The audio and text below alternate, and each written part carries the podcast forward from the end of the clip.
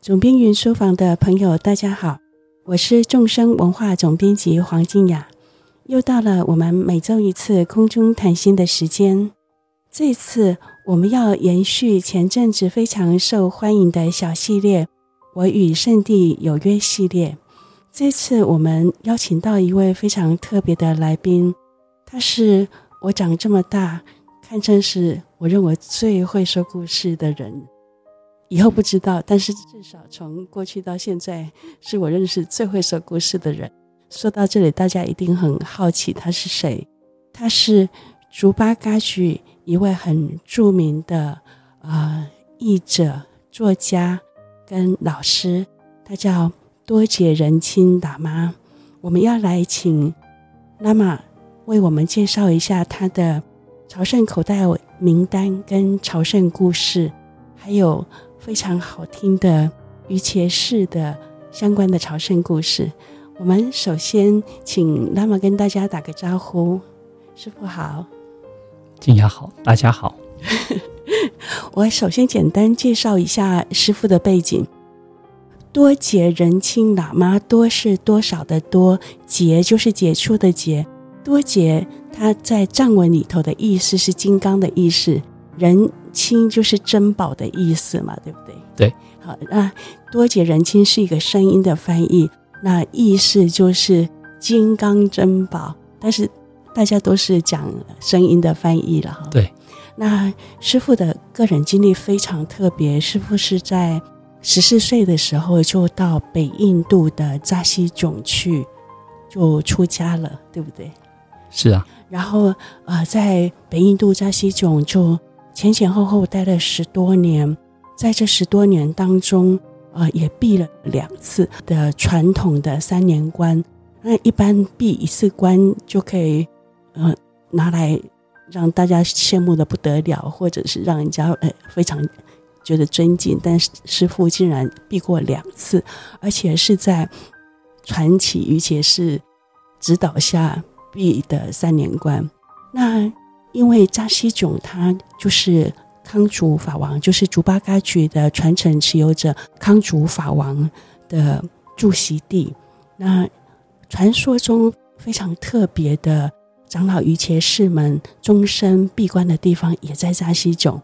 那所以多杰仁钦喇嘛就在这些传奇的瑜伽士指导下闭过三年关。所以我们今天要特别请师傅来帮我们介绍一下他个人的。啊、呃，朝圣经历跟他的口袋名单，他师傅也是非常著名的作者，他写的书可是畅销书哦。比如说，师傅写的《瑜伽士的秘密生活》，还有《雪域圣光康竹法王传》，也都是非常畅销的书。我们今天就来请师傅跟我们分享跟朝圣有关的话题，但是在朝圣有关的话题之前。我们想先请师傅分享一件有一点时效性的小新闻，就是师傅最近其实搬家了。哎，哎，因为师傅也是尊胜法林的住持，尊胜法林是一个藏传的佛学中心啊、呃，在那里可以呃禅修或者是听课。那最近刚从士林搬到新庄，那师傅要不要先跟我们介绍一下？嗯、你们搬家前后的状况，还有如果说朋友们想要去参访听课的话，啊、呃，应该怎么跟你们联络？其实以前在士林，我们的佛学会，呃，一共在那边将近十三年，今年才搬到，应该说八月份才搬到新庄，但是因为刚成立，所以一切都还在。混乱当中，应该说刚搬迁，所以一切都在混乱当中。嗯，但是我们预定在九月国历的九月二十五当天，会请虚空法轮佛学会的住持贝玛仁增仁波切来帮我们洒净啊安座以及开光。当然，正统来说，一般都会邀请自己所属传承的。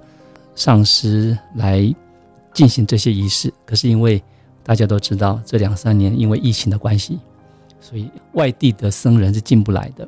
因此，我们呃也就只能找本地，而且因为我跟这位仁波切的因缘也算是很好，那仁波切也很慈悲，他也很有修持，他的学问也非常的渊博，因此呢，我们可以说算是彼此之间相处得很融洽。那我有什么疑问呢，都会请示他，所以这一次仁波切也很慈悲的答应我说，只要道场可以进行开光了，他愿意帮我看日子，然后也帮我们啊洒金跟安坐。那我们的道场，新的道场会比旧道场大一些，但是没有说大很多。不过会比之前更适合大家来共修跟听引导。嗯嗯，啊是是有的，只是因为现在疫情的关系，我还在犹豫，还在纠结，到底要怎么样来进行这样的开光的仪式，以及日后的教学。因为毕竟完全开放好像也说不过去。虽然呃政府现在已经算是采取开放的态度，可是我们还是要顾虑到大家的健康跟反应嘛，所以不晓得该怎么样。这个可能会再跟我们中心的会长啊，以及里面的师兄姐们可能商量看看吧。这个道场跟呃旧道场是一样的，主要都是以弘扬竹巴派的教法为主。竹巴派的教法当然深广四海，也不是我一个人可以去弘扬的。不过我们的佛学会所负责的就是基础的。也就是四加行的教法，四加行说是前行，但是它也是非常的、非常的重要。噶举巴的祖师们都说，前行远比正行来的重要，所以说打下前行的基础，基础打得好的话，那么在正行上，想要在禅修的正行上有所发挥的话，就不是那么的。困难。那前行来说，一般分为共同前行跟不共前行。共同前行是大家耳熟能详的转心四思维，那那个是要靠自己去思维的。后面的那个不共前行的话，这也是属于基础的部分，也是大家比较会觉得困难的部分。不过比起这个不共前行，共同前行其实是更加重要的，因为共同前行如果没有好好的思维。不共前行是不太能够圆满的，会认为太艰难而没有办法去完成，所以我们佛学的责任就是好好的传播共同以及不共的前行，让大家在大手印的正行当中能够有所收获。那当然，这个前行它也是隶属大手印的一部分，只不过因为被叫做前行，因此。被大众给忽略了。其实，如果前行修得好，啊，正行要升起大手印的，我们讲四瑜伽的，像是一心啊、离系呀、专一，乃至于到无修的境界，都不困难，对，都有有一定的帮助的。哇，听到师父说，尊胜法林想要在新的中心，主要以呃等于推广跟介绍哈基础教法。呃，大手印，呃，四共前行跟四不共前行法为主。听到师傅这个介绍，觉得非常的随喜。因为坦白说，这是我第一次听到一个中心想要以推广大手印前行法为主要的工作。哎，因为因为我觉得这样很不容易，而且。真的基础打得好哈，那个正行啊才会做做出一点成就来，对，才会修正有成。要不然大家都去追逐那些大字头的大手印大圆满，那其实忘了大手印大圆满的前面还有一个前行法是基础。那我觉得尊胜法莲在新的地点想要弘扬大手印前行教法非常好，听得非常的随喜，嗯，也觉得嗯，这个这就是一个很。踏实的一个中锋。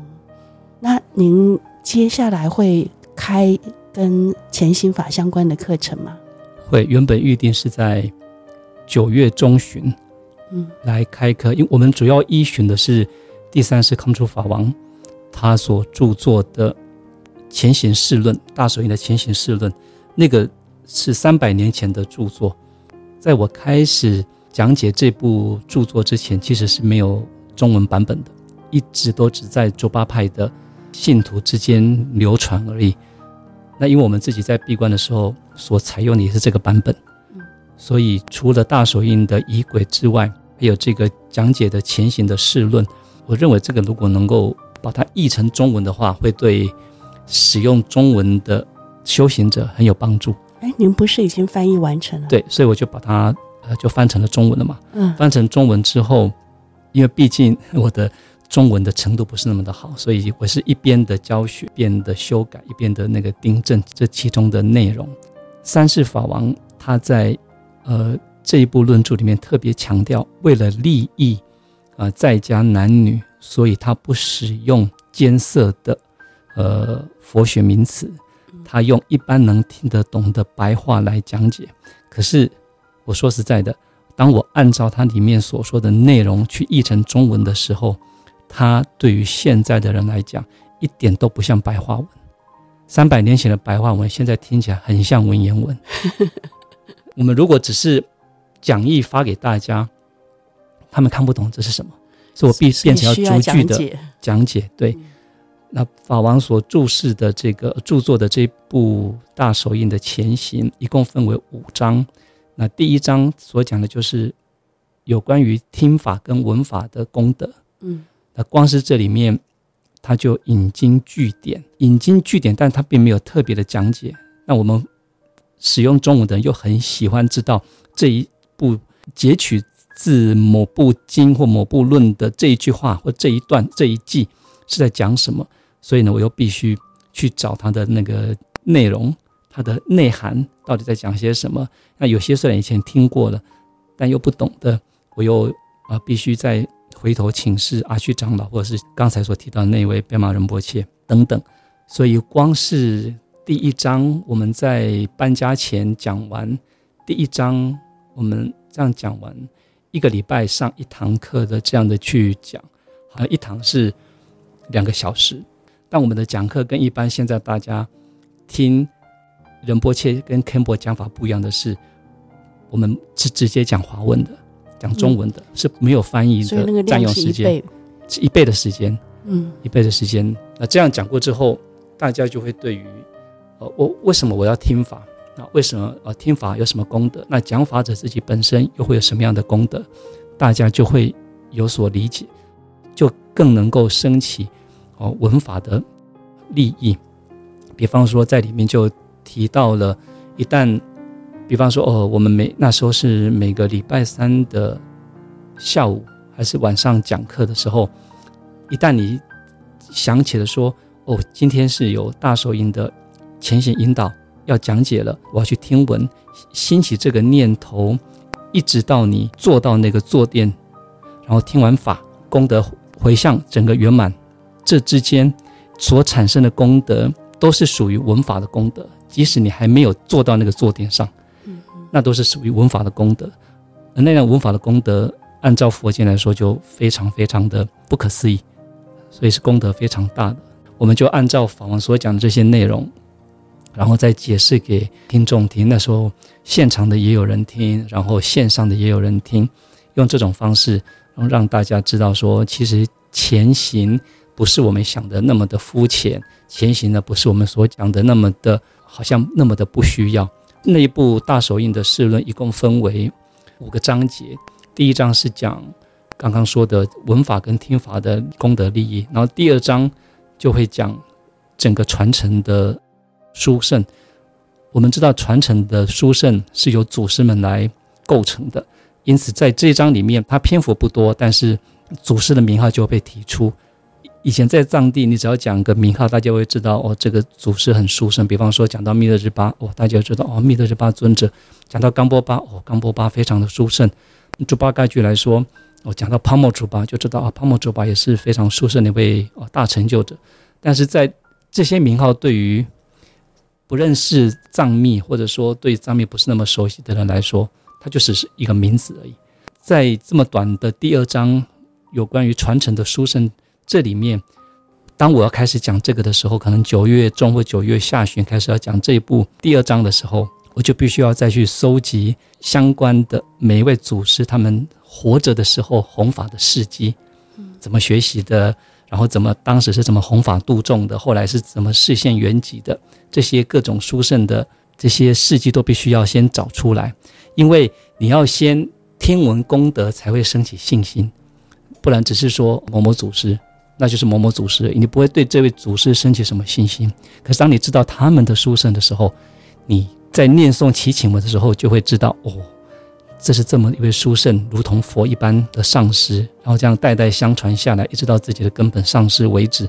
就像我们所说的，呃，嘎举黄金璎珞这样的一个呃传承，就像我们瑜伽师常常说的，在人的行列里面没有钻进狗，是每一位都是非常殊胜的上师。每一位书生的上师所构成的这样的、所组成的这样的传承，那这种传承是值得我们升起信心的。因为整个密法的修持的基础就是构筑在这个信心之上。你没有信心，那每天持咒念经就是相关的加持注入的。因为加持是需要信心才能够注入嘛，对，是这样。所以这些都很重要。然后到了第三章开始，才是讲前行。然后第四章开始讲不共前行，第五章就给你讲，比方说一天四坐的话，那么坐与坐之间的那一段时间，你该怎么去安排你的作息，然后你的那个心态该怎么去调整，以免让你在坐与坐之间心又散乱了，然后心又升起了邪念，升起了恶念，然后就打坏了坐与坐间的连结，让这些功德又消失了。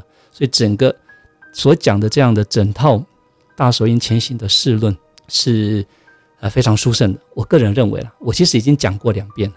哎，师傅，那如果说第一部分哈、啊、没听的法友，如果现在想要重新加入，可以吗？可以啊。其实我们 我们都是把讲过的内容都放在 YouTube 上面。哦，所以它是可以听回放的。它可以随时上去听。哦，太好了。对。那以上呃，都是仁钦喇嘛帮我们介绍了，他会在九月可能中下旬在。呃，开的大手印前行法的讲解，那所以对法友来讲，九月份至少有两个活动可以参与。一个活动是在九月二十五号早上十点左右开始的，呃，就是由贝玛仁波切主持的呃尊圣法林的开光。对。第二个活动就是由多杰仁钦喇嘛来讲解引导的大手印前行法的，呃，不管是。现场或者是网络的课程，哎，对。那因为我们有一些听众法友可能住的比较远，他们就可以在线上听课。是啊，是的。那我觉得大家如果想要好好打基础，对于大手印的前行法，好好的听闻哈，让自己的体质哈比比较完整一点，也可以来参加这一系列的课程。对呀、啊，因为学佛就是要成佛嘛。那成佛需要的是三大条件，第一个就是净除罪障，第二个就是积聚资粮，第三个就是接受或者说拥有具备传承加持的上师的，或者说具备传承力量的上师的加持。那这三种必备的条件，在四加行里面是完全具足的。比方说大礼拜，第一加行的大礼拜，第二。加行的百字明咒就是属于净除业障的部分，然后第三加行的曼达现曼达就是属于累积资粮的部分，然后第四加行也就是呃上师相应法，那就是呃让自心能够获得传承加持注入的呃祈求法，所以基本上这个四加行虽然听起来很平凡，然后数量也非常的庞大，让学密的人几乎都会。心生退却，对，可是它真的很重要。如果说今天学密是目标是摆在成佛的话，这是不可或缺的一门重要的功课。谢谢师傅，我觉得师傅讲的好清楚哦。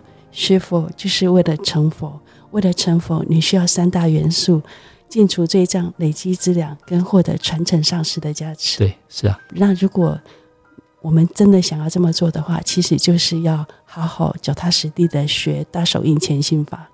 大手印前行法也可以，大圆满的五加行都可以，每一个教派都很殊胜，意思一样，意思一样的，对。嗯，好，那我们也可能要赶快拉回我们今天的主题，就是我与圣地有约的系列，请师傅分享关于朝圣的经验。首先，我想请师傅跟我们聊聊，对师傅来说，您觉得朝圣对您的意义是什么？为什么一个修行人需要朝圣？我们知道藏传人都很喜欢朝圣呐，觉得朝圣很有功德跟加持。那我们想要请您以您的经验来谈谈这部分。对你来说，朝圣的意义是什么？为什么要朝圣？弥勒日巴尊者，他曾经告诫惹琼巴尊者说：“比起走破百双鞋的朝圣。”我更希望你是做破百个蒲团的观修，意思就是，其实以真正的修持来讲，摆在第一位的永远是禅修，是那之后才是朝圣。但是基本上朝圣跟禅修二者他们是一体的。怎么说呢？呃，朝圣的原理是这样，密勒日巴尊者。曾经对冈波巴大师开示说：“了知镜相即心，故而不入于自他二相。”这个的意思是，你要知道外在的一切的镜像与你的心是无二无别的，也就是外在的一切是心的投射。一旦你能够了解到这一切的这一切根本的道理的时候，你就会理解到所谓的外境跟内心这二者是一体，而不是相异的个别的个体。那这要怎么去落实在朝圣上呢？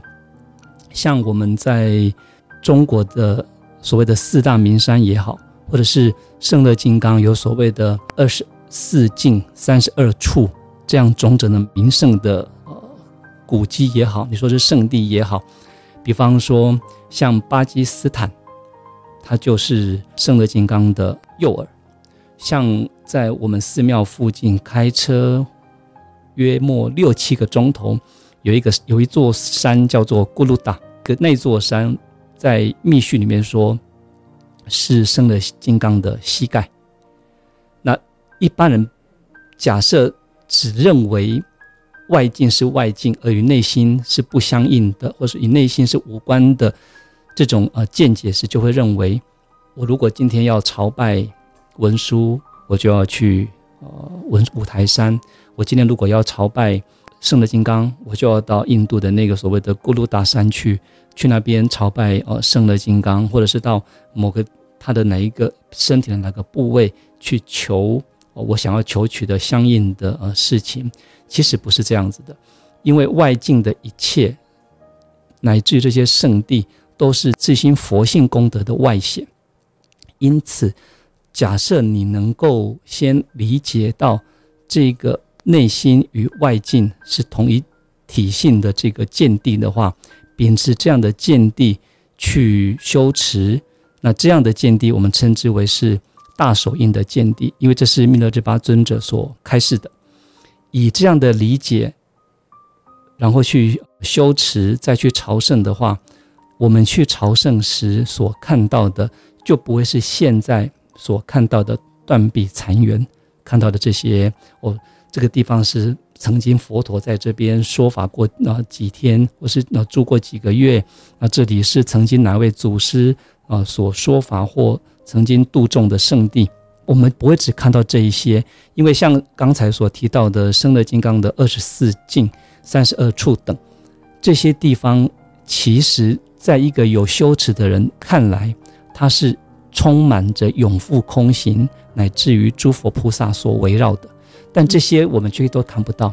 例如五台山是文殊菩萨的道场，据说文殊菩萨曾经发愿，任何人去到他的道场，他都一定会现身一次给他看，只是众生看不到嘛？为什么看不到？因为文殊菩萨不是别人，文殊菩萨是我们自心所谓昭空不二的佛性功德之外显。我们对内是对自己的，我们对自己的内心是完全一无所知的，也就是我们并没有开悟，我们并不了知这个大手印的见地。因此，由这个内心的功德所开显而展现在外境的五台山也好，普陀山也好，九华山也好，对我们来说，它就是一个可能是一个很严峻，可能是一个风景秀丽的呃圣地而已。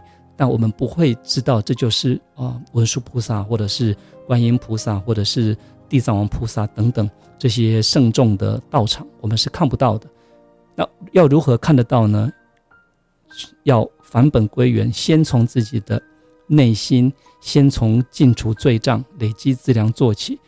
那这样的话有两种方式，第一种呢是先进行大手印的啊禅修，那第二种呢就是进行声闻二次第，也就是天尊的观修。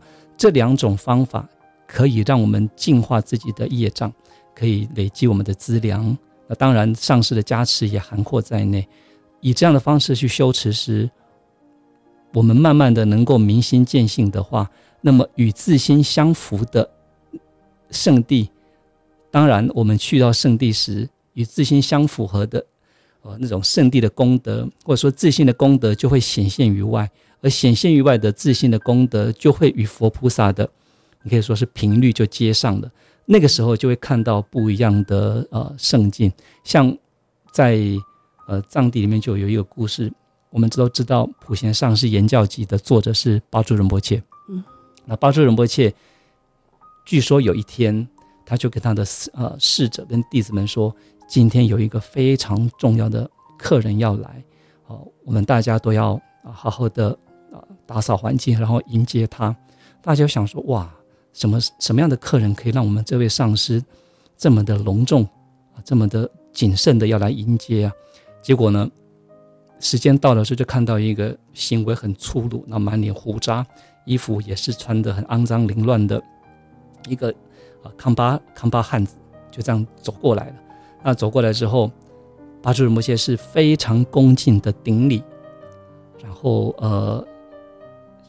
诶，恭敬的顶礼，然后可以说是非常非常的礼遇的，将这位呃，大家看起来是流浪汉的呃康巴汉子就请到他的帐篷里面去。那当时在座的里面，除了巴珠仁波切之外，他的弟子也好，他的功德主也好，没有一个人礼拜这个流浪汉，更别说是恭敬这个流浪流浪汉了。好，那进去之后，就听到巴珠仁波切就念诵。啊，莲师的那种迎请的祈请文等等，这样念诵了之后，有些人就好奇，因为就闻到那种很香的、很甜美的熏香的味道。那有人就偷偷掀开那个帐篷的门帘一看，诶，刚才才进去一个人，怎么现在有八个人在里面了？那大家也不敢进去，也不敢多问，因为巴珠仁波切吩咐不要有人进来。好，那经过了一个下午的，在巴珠仁波切在里面跟客人这样的对谈也好，修法也好。结束之后出来的还是只有那位客人跟巴珠仁波切而已，那巴珠仁波切就很恭敬的送这位客人走到那个呃山谷处，然后这个客人就自己径自离开了。那巴珠仁波切是目送这位客人离开，啊，伫立良久之后，他才一个人慢慢走回来。那等他走回来的时候，大家就很好奇啊，是怎么样的一个流浪汉可以让我们这位上司这么毕恭毕敬的哦迎前迎后的这样的去。欢迎跟啊接送呢，巴珠们就说：“你们都看得到这一位啊行者，代表着你们还有些许的福德。不过看得到却看成是流浪汉，就代表着你们还有些许的业障存在存在。”然后大家就问说：“那上师，这到底是谁啊？”哦，他是莲师八变里面的呃威怒金刚。所以这么一位圣者，在我们看起来，他就是一个流浪汉而已。然后大家只想，原来是莲师的化身。然后，嗯，就讲完这样的答案之后，巴珠仁波切看着天空，然后又像是啊、呃、自言自语的说：“哦，连师八变的其他尊也都一起来了。今天，就是大家在帐篷里面看到那些其他的七个装束不一样的人。所以诸佛菩萨的视线，他们是时时刻刻都存在的，但因为众生的业障。”我们看不到，或即使看到了，也就是一般人的形象而已。啊，因此，对于我们来说，去到哪个地方朝圣，我个人认为那不是重点，而是你以什么样的条件去朝圣。你个人抱持什么样的心态去朝圣，那个才是一个一个佛子他所应该要去努力让自己具备的。比方说，我们现在可以看到啊，我也曾经带团去过呃八大圣地朝圣啊。那你可以看到大家去的时候，好一点的就会拿经书出来念，然后虔诚的跪在地上发愿。那大多数都是拿着相机，然后比耶呀这样子，这样子在朝圣而已。他们其实那就是哦，曾经的古迹哦，一位印度的王子啊，看破红尘，然后去出家了啊。这里他是他曾经啊修行的地方，他在这棵树下成佛，哇，很不错哦。然后就某某人到此一游，可能会刻个字啊，或者是拍个照。这个都不是朝圣的重点，真正朝圣的重点是你先确定了。外境与内心是无二无别的，外境与内心是同为一体的。之前先做过功课，这个做功课的意思是你先有在禅修上有所努力，秉持这样正确的见地有所努力之后，那或多或少有那么一点点的把握了，再去朝圣，或者是有着这样的见地，然后进行天尊的观修的话，累积了。一定数量的咒术，再去朝圣的话，相信所看到的，所或者说所感应到的那个朝圣的那个镜像会是不一样的。以前格鲁巴有一位学者，那也是一位有成就的学者，叫根顿群喷，他就曾经说过，如果不累积一些资粮，不累积一些咒术。突然的跑去朝圣的话，那是什么都不会看到的，不会有任何的、任何的相应的累积了一定。反之啊，累积了一定的咒术，或者是有相当空性见地上的修持，再去到那边的话，那就不一样。那这个证据就是我们可以看到历代祖师们他他们到某某圣地去的时候，我看到什么永复空行的视线啦，或是诸佛菩萨现身啦，这些并不是。佛菩萨的心有所偏袒哦，因为你是呃祖师们都我们都说他们是佛菩萨的化身哦，因为你是佛菩萨的化身，我就是现身给你看啊，这些是一般的众生而已，我才不要给他们看的。佛菩萨没有这种偏袒，或者是对谁特别好或对对谁特别不好的这种私心，同样在显现的，但你看不到就是看不到。我们的猪八戒居一位上师阿底仁波切，他说。文革之后，他们从监牢被放出来，然后为了要礼遇他们，所有这些仁波切们被关在牢狱的仁波切们，全部都被带到啊普陀山去朝圣。然后呢，到了那边之后，当地的向导就跟他们说，就他说来到两个洞，我不想在是地方说有两个洞，然后向导就跟他们说，哦，听说这个地方很多人在这里有看到很多异象。啊，什么会看到观音之类的？那你们既然是佛教徒，就在这边看一下吧，搞不好你们也会看到些什么。然后他们说，一行仁波切，大家都，呃，在这个洞中，大家就念了一些观音的祈请文啊，也念了诵了六字明咒，就这样念一念，也没有什么感应，所以大家都走了。那走的时候，有一位呃果洛的仁波切啊，跟我们这位阿底仁波切，前一世阿底仁波切，两个人在牢狱中，因为他在牢狱好像被关了二十年，所以就二十年的那种生死。患难的那种情分，两个人感情就很好，然后就跟他说：“不可能，不可能会看不到，不可能没有感应。我们两个再好好的祈请一下。”其他仁波切们、其他的 cambo 们都走了，就只剩他们两位，所以一个人各占据一个洞，就殷重殷重的祈请。阿迪仁波切说：“他这样殷重祈请，殷重祈请，殷重祈请之后，突然在面前看到一团黑黑的东西。”像影子一样黑黑的东西，然后这个影子越来越清晰，越来越清晰，变成一尊四臂观音。哇！他说他看到四臂观音，正在他觉得很惊讶的时候，隔壁洞里面的那位果洛的仁波切就说：“哦，看到了，看到了，赶快过来，赶快过来。”然后阿底仁波切就跑过去，那个就说：“你看，你看，这么庄严的千手千眼观音在的面前，这么殊胜，这么庄严，我这一辈子第一次看到。”哎，阿底仁波切说。在他看起来就是空空的一个洞哎，他什么都看不到。可是那位仁波切就说：“你看有啊，你看头在这里，手在这里，他每一只手拿的那些呃法器多么的庄严，多么的精致啊！”可是仁波切说他就是看不到，所以每个人因缘就是不一样。这边看到千手观音，那边看到四臂观音，当然都同一体性了。只是说朝圣就是这样子，当我们没有很殷重的心。当我们没有足够的资粮去让自己的内心功德显现的时候，那么由内心功德显现于外的这些圣众，我们当然也看不到啊。好好听哦，是吗？真的好好听哦。我觉得师傅就是会很会说故事，然后从故事里面传达出一些讯息，都让我们印象很深刻。比如说，刚刚师傅讲到，你不是去圣地累积。资粮，而是你应该先累积了资粮，再去圣地。对，哎，这跟我们一般的想象是不一样的嘛。那我们一般人想象说，朝圣之旅要准备东西，大概准备一些什么湿纸巾啊、充电宝啊，啊，有些周到一点，可能准备一个小坐垫呐、啊，啊、无非是这些外显外在的东西。啊、但师傅刚刚提醒我们，你要先准备好你的心，就是外境跟你的心是不二的。对，然后要准备好大手印到手印禅修的基础，对啊、呃，然后要准备一点本尊法或天尊法修持的基础，对。所以，其实你在去以前，你已经先准备好自己内在福德资粮的条件了。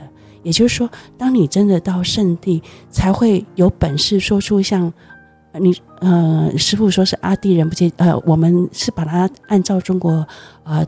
他那个主事的翻译法叫做阿德仁波切，呃，阿德仁波切，呃，他说的不可能看不到，他对这一点，那位果洛仁波切说，不可能看不到，是果洛仁波切说，对，对，他就有这个信心，对，他觉得一定看得到，不可能看不到，因为毕竟他们都是已经开悟的圣者嘛。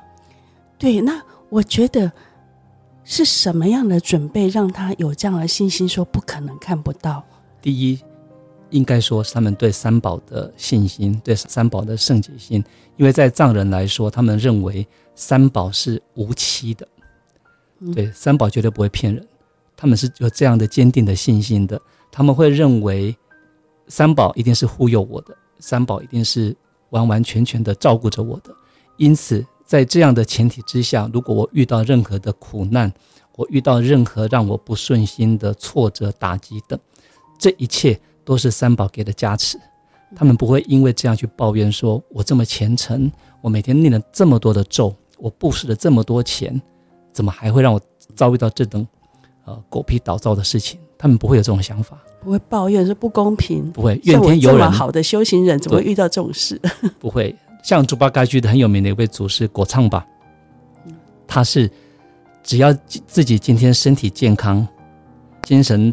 良好充沛的时候，他就会抱怨三宝说：“你们没有加持我。”他今天生病了，今天哪边不舒服了，他就会感谢三宝说：“啊，谢谢三宝，让我啊，他们你们终于眷顾我了，你们终于让我今天借着生病来消除我的业障了。”对他们，他认为是自无始轮回以来，我造作了那么多的恶业，我怎么可能会有机会身心安康？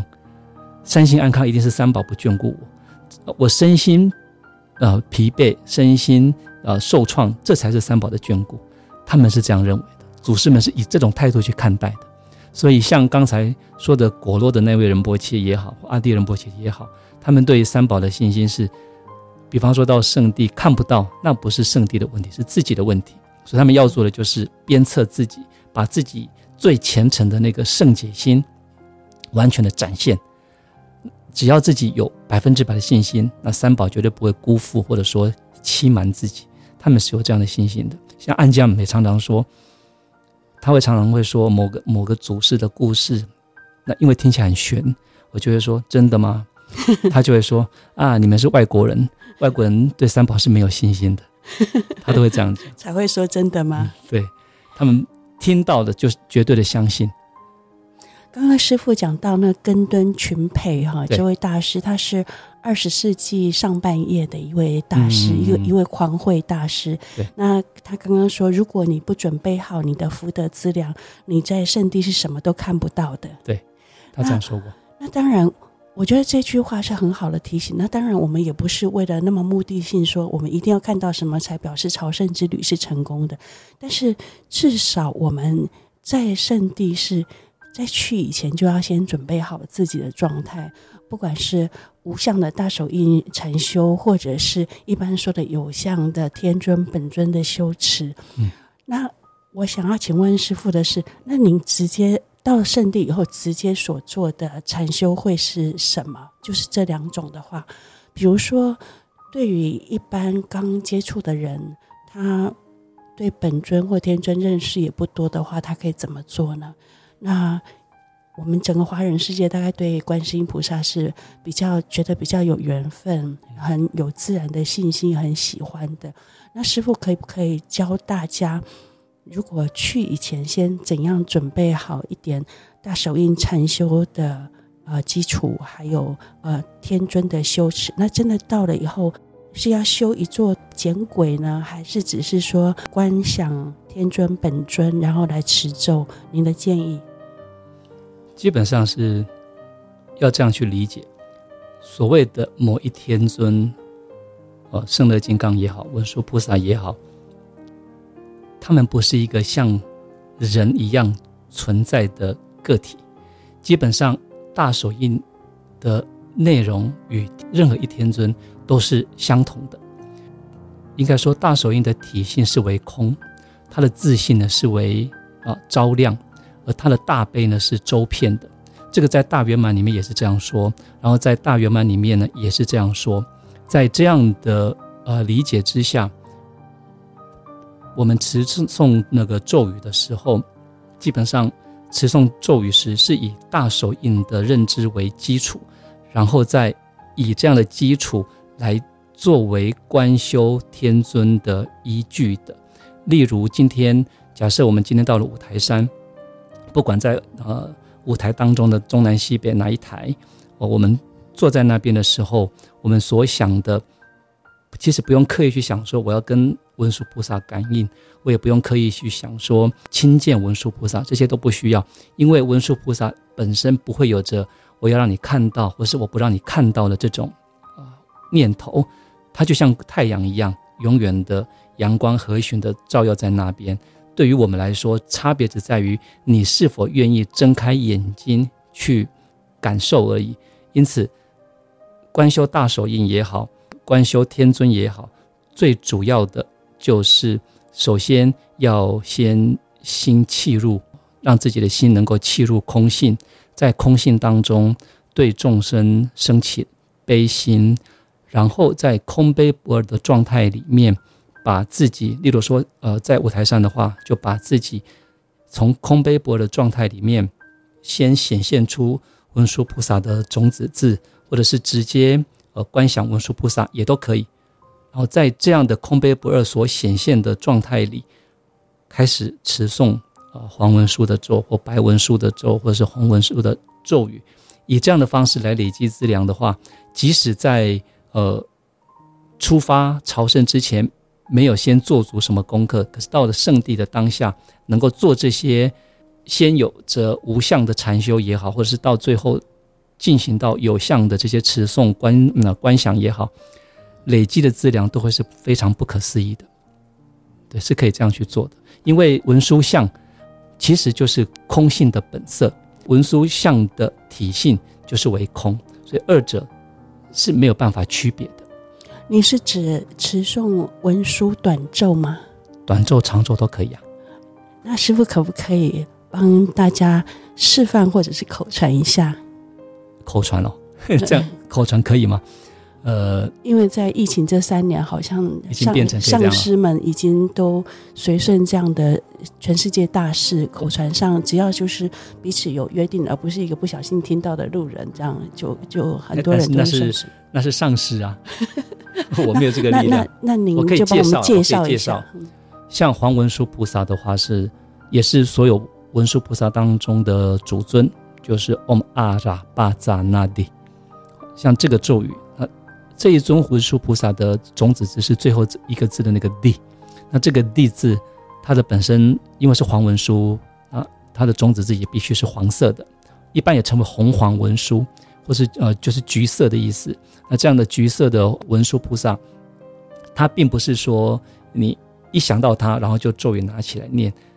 其实基本上刚开始的皈依发心，短短的会祭文的话就念祭文，不会念祭文的想着一下哦，我皈依三宝，我为利众生，愿意成佛的这个心态先，呃，作为前行的具足了之后，就开始的呃进行刚才所说的，先呃切入到心的本质，也就是空性安住了，啊、几秒钟、几分钟都可以，然后呢，在这空性当中，对于。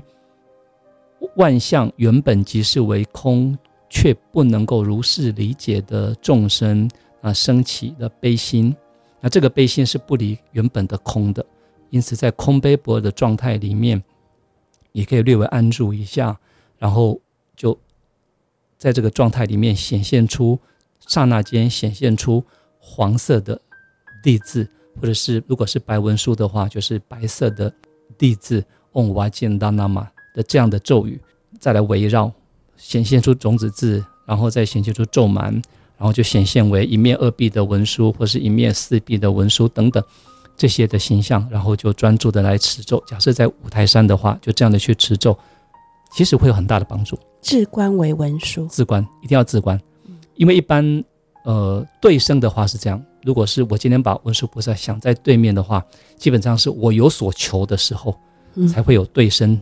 的这个呃形象，但是对身的重点在于，也必须要先自生才行。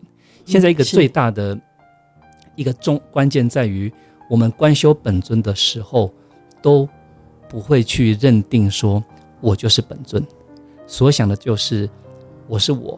比方说我是多杰，我今天对文殊菩萨有所求。所以，请文殊菩萨，你要帮忙我，那就嗡阿达巴扎，嗡阿达巴扎，嗡阿达，请你开我的智慧啊！我很愚笨，嗡阿达巴扎，嗡阿达巴扎。我们会有优劣之别的方式来持咒，优劣之别这种方式只在于上师相应法的时候可以用，可以使用。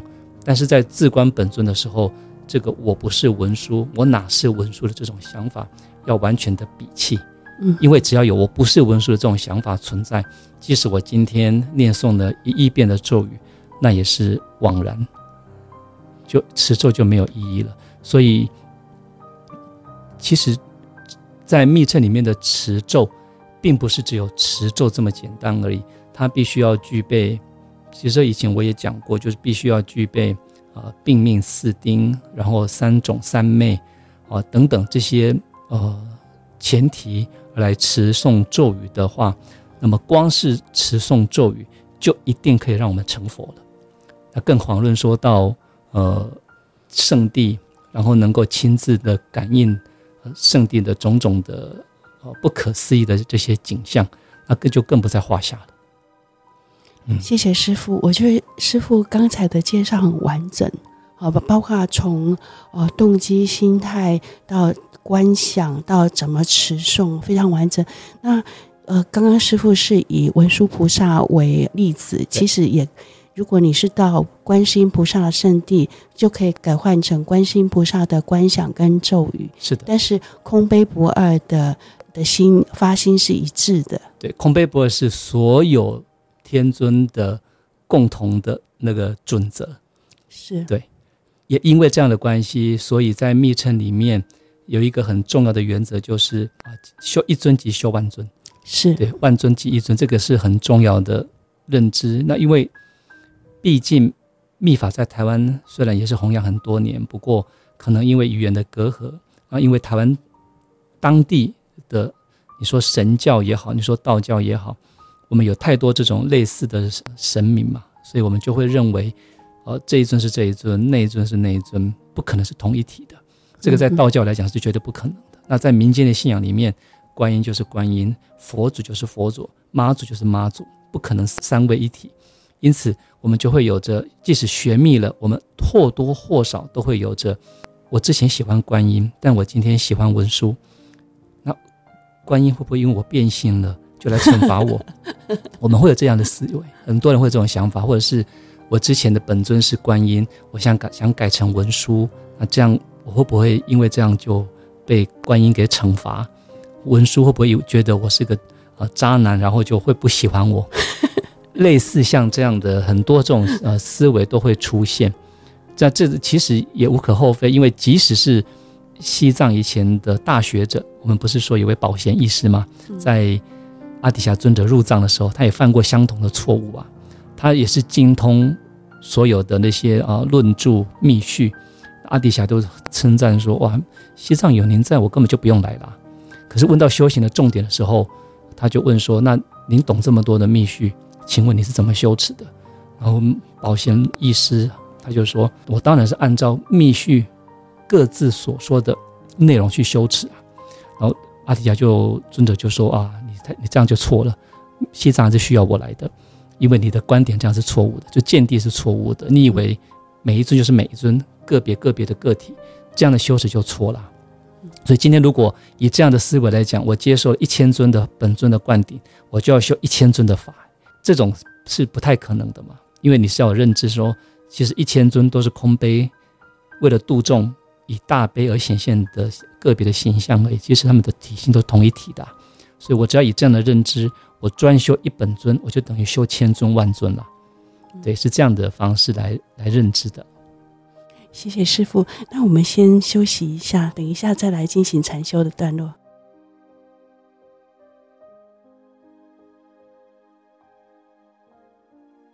今天最后，我们还是要请多杰仁心喇嘛来带一座小禅修。在去朝圣之前，我们就可以先练习。那我们朝圣的时候，当然也可以在圣地来练习。那请请问师傅，今天要带我们做什么禅修？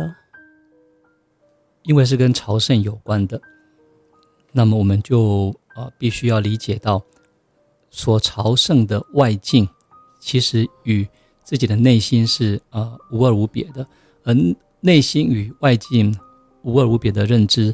这其实就是呃大手印的见地，因此我们的禅修可以与大手印有所关联。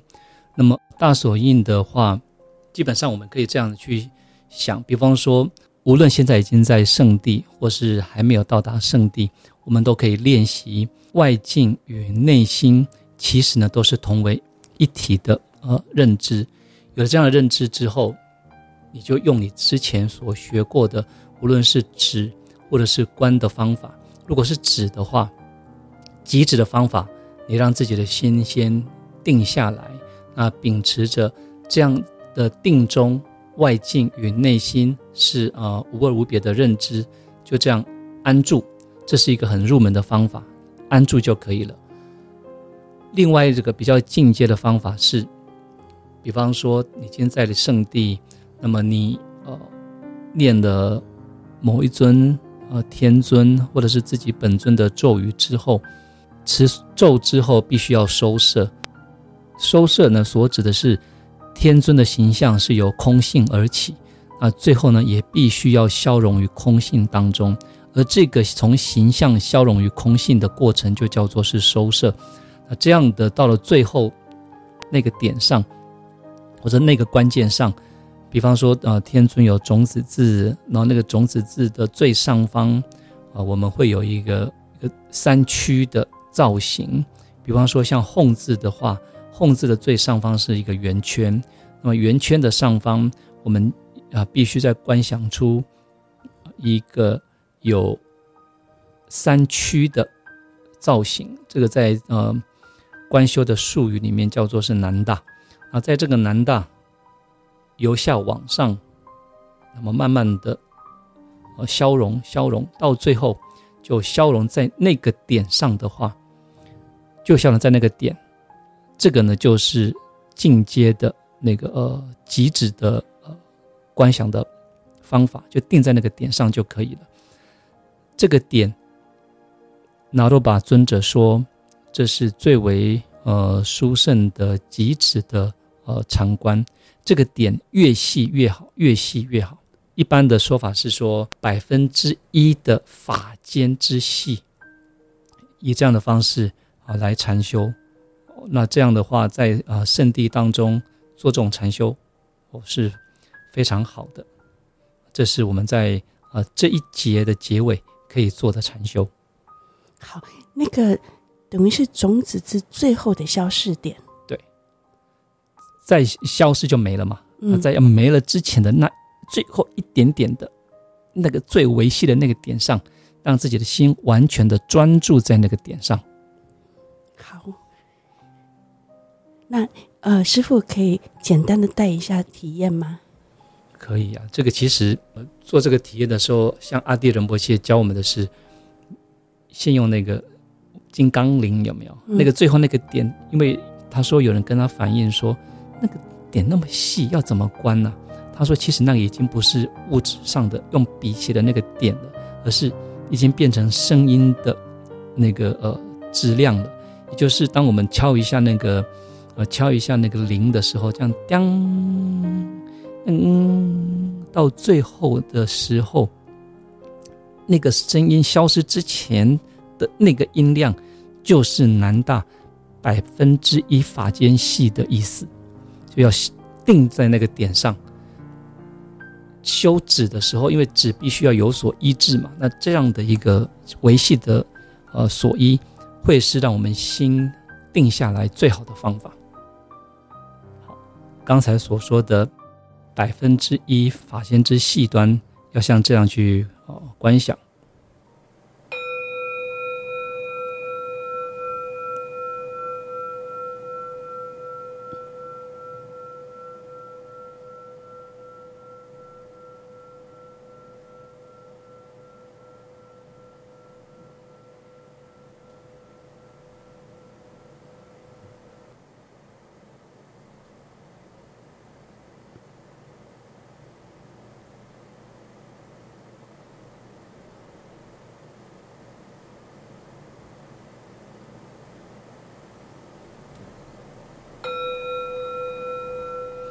其实，如果是在呃圣地的话，从这个呃指中而起是不需要再敲铃或敲钵的，因为是自己一个人而已，嗯、自己那个时间长短可以自己控制，所以并不会有一个 ending 的敲敲。这个时间长短可以自己去拿捏。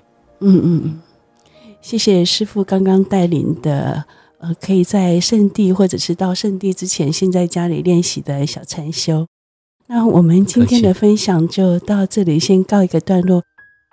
多吉仁钦喇嘛还会为我们做其他跟圣地有关的分享。这次师傅要介绍他的主事扎西囧那一带的朝圣故事，欢迎大家继续听最会说故事的多吉喇嘛来分享朝圣经验跟故事。放下放松。让心休息，找回最好的自己。总编云书房，我们下周见。